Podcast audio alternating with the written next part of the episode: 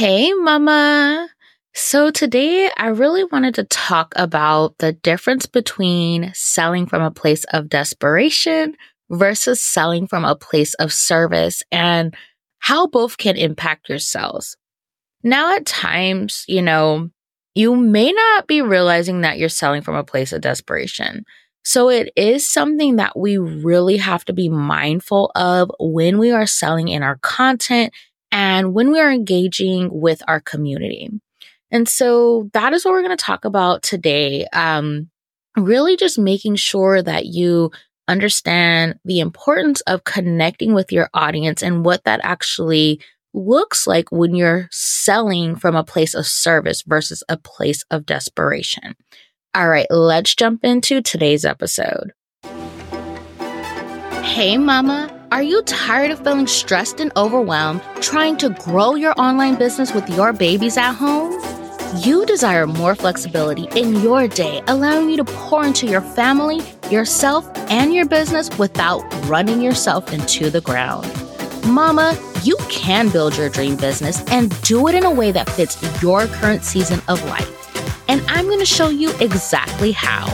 Welcome to the Mama Turned Mompreneur podcast. I'm your host, Andrea Singletary, daughter of the king, wife, mama of two, and life and business coach for mompreneurs. On this podcast, you will learn business strategies made for mamas just like you, who desire to be successful CEOs and fully present mamas without stress or overwhelm. So, whether you're an entrepreneur who transitioned to a mompreneur or a mama turned mompreneur, I am here to support you.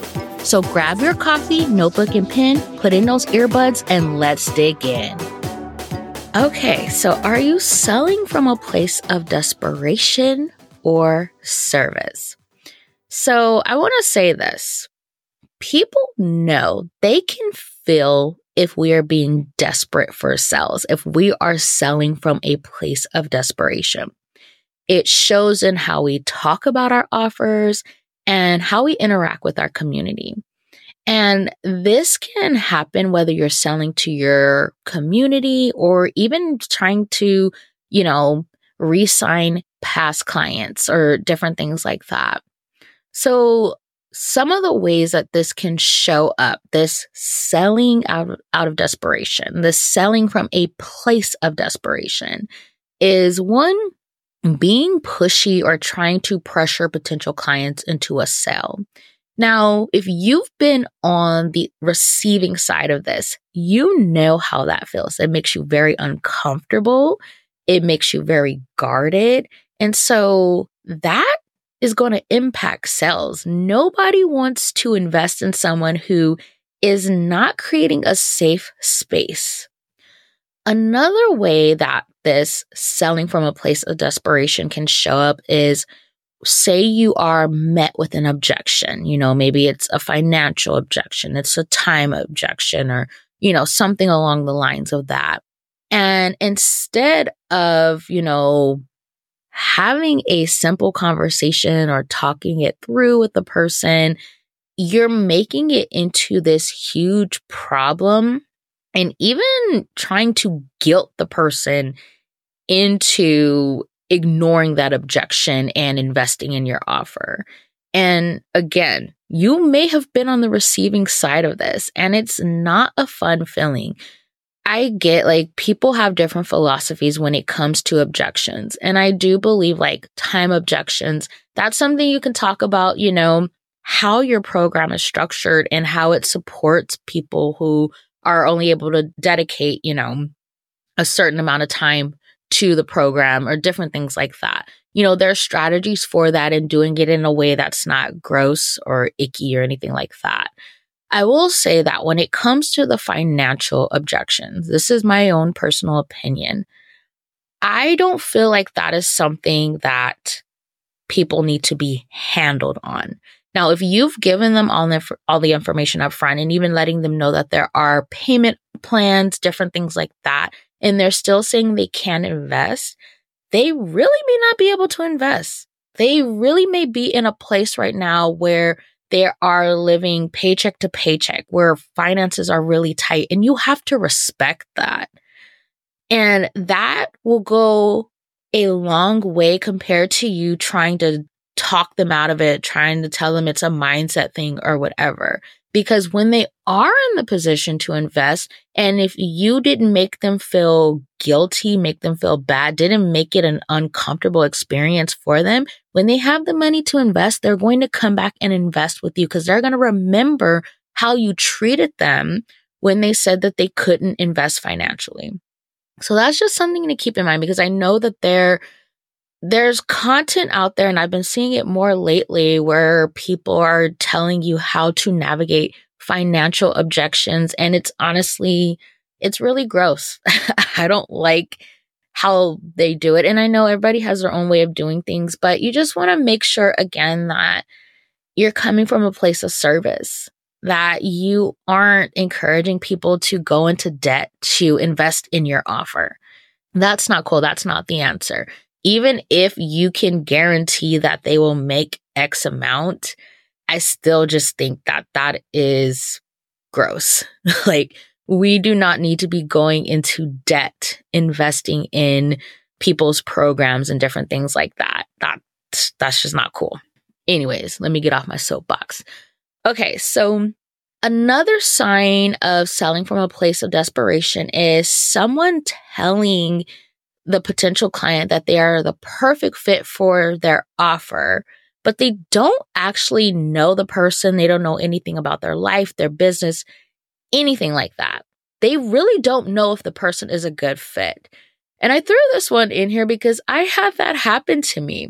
It was funny to me because the person who was trying to pitch me for coaching, I knew for a fact that they focused only on Instagram as a marketing strategy, and that's what they taught their clients.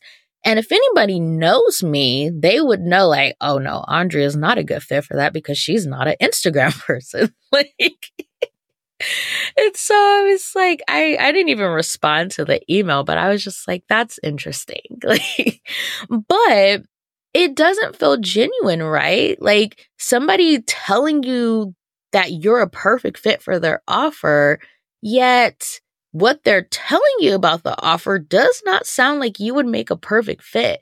And this is like your first time interacting with them, or maybe you've only had a few interactions with them, but you don't actually have a relationship with them. And so that's something we don't want to do. That's like, that's coming from a place of desperation when you start telling people they're a perfect fit for your offer yet you don't really know them. And the other thing with that too is that if you do end up getting the person in your program and then they really aren't a good fit, well, now you're both going to be mad. They're going to be mad because they're not going to get the actual results that they desire because they weren't a good fit.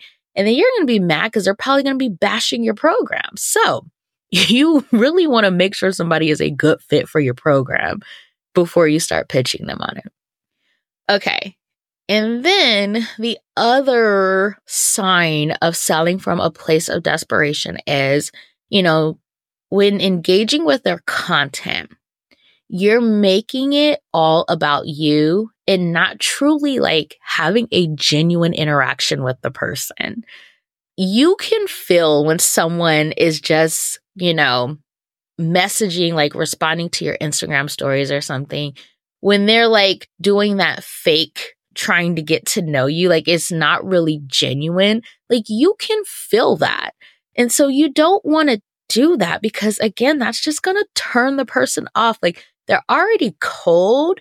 They're going to be ice cold. Like, you know how we have like, you have a cold lead, a warm lead, a hot lead. They're going to be an ice cold lead. You don't want that. That's just going to make it harder to build that relationship. And so you want to be genuine. Like you actually want to make sure that you are truly interested in, you know, whatever they're posting about in their stories that you're responding to and everything. Like don't just respond to stuff to respond to stuff because, oh, okay, that's going to get me one step closer to turning them into a client. Like you can't go into it with that mindset. So doing these types of things, implementing these types of strategies, like that can really turn your community cold and cause them to stop trusting you. Like it is a complete turn off and they're not going to want to invest their money in you. And so that is why, like in Life in Seasons coaching, like one of the core pillars that we focus on is building deeper connections with your community. Without relationships, you will not see conversions, or if you do, they're going to be sporadic. And I will also say too is that the people you get into your program, if you haven't truly gotten to know them, they most likely will not be a good fit for your program. So that's why you really want to build connections for people, like not just, you know, trying to convert people into your offers, but really just getting to know them, making sure that they're a good fit and you're a good fit to help them because it's a two way street. So we have to remember that people buy from people. So it's critical to connect with people on a human level instead of just seeing them as another way to hit our income goals and different things like that. We always want to sell from a place of service. I love to think of selling as an invitation, but I'm not going to invite somebody into my home without getting to know them first.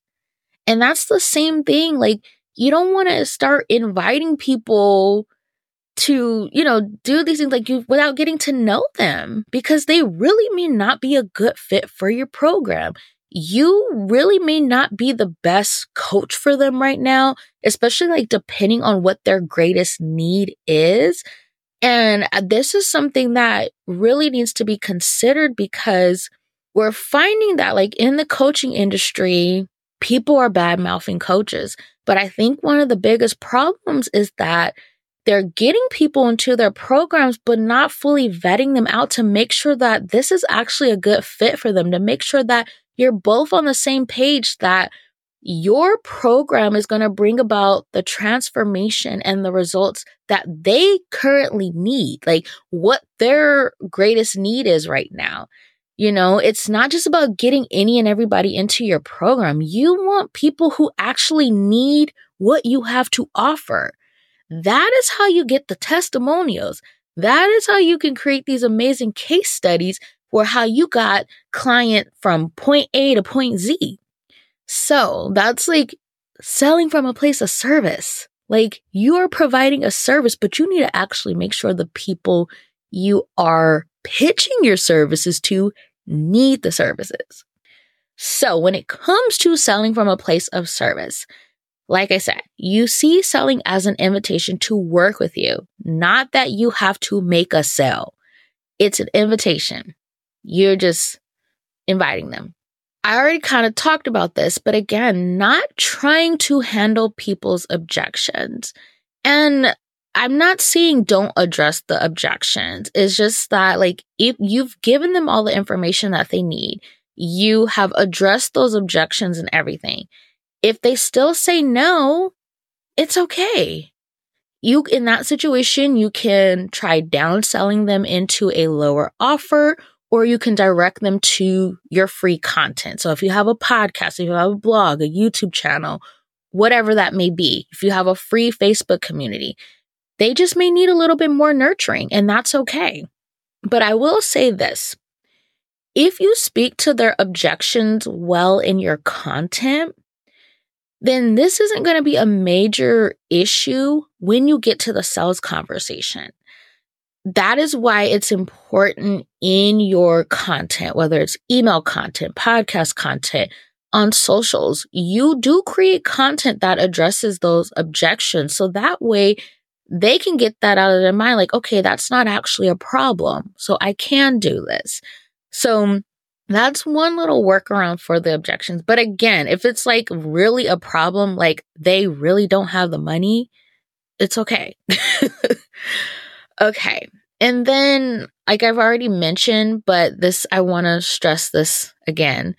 Admitting when someone is not a good fit for your program or offer. This is important. I've already talked about why, but really just keep that in mind. Like, not everybody is going to be a good fit to work with you, and that's okay because there's plenty of people who are, who need your services. They need your greatness, need all your wisdom and guidance and expertise. But there are going to be some people who they're just not a good fit, and that's okay.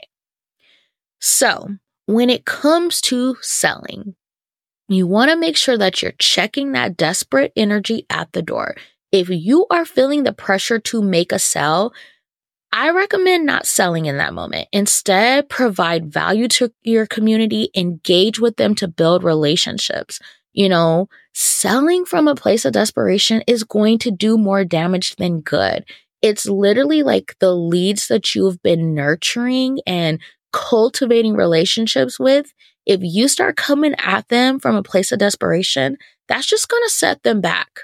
They're going to go from being semi warm, being lukewarm. Now they go into ice cold because you didn't messed up. so do not come at people from a place of desperation. Now, if you are looking for that support with really learning how to build deeper connections with your community and fully understanding like, okay, how can I tell whether or not somebody is a good fit for my offer? How can I create content that attracts those best fit clients? That is what we do in Life in Seasons coaching. So head on over to mamaturnedmompreneur.com forward slash coaching. You can learn more about this program, my one-on-one coaching, and you can apply. I do look at the applications. They are very detailed. And I do this because I want to make sure that this coaching program is a good fit for you. I am not in the business to just bring people in so I can hit my income goals. I want to make sure that what I'm offering is what you actually need right now. So if you want to see if you're a good fit, head on over to mamaturnedmompreneur.com forward slash coaching. All right, mama, I'll catch you in the next episode. Well, mama, that's a wrap on today's episode. Thank you so much for taking time out of your busy day to hang with me. If you enjoyed today's episode, will you do me a favor and follow the podcast and leave a review? Hitting that follow button and sharing your thoughts about the podcast are the best ways to ensure that other mamas like you find this show. Your review also lets me know if you're enjoying this podcast, so make sure to share your thoughts before you go. All right, mama, I'll catch you in the next episode.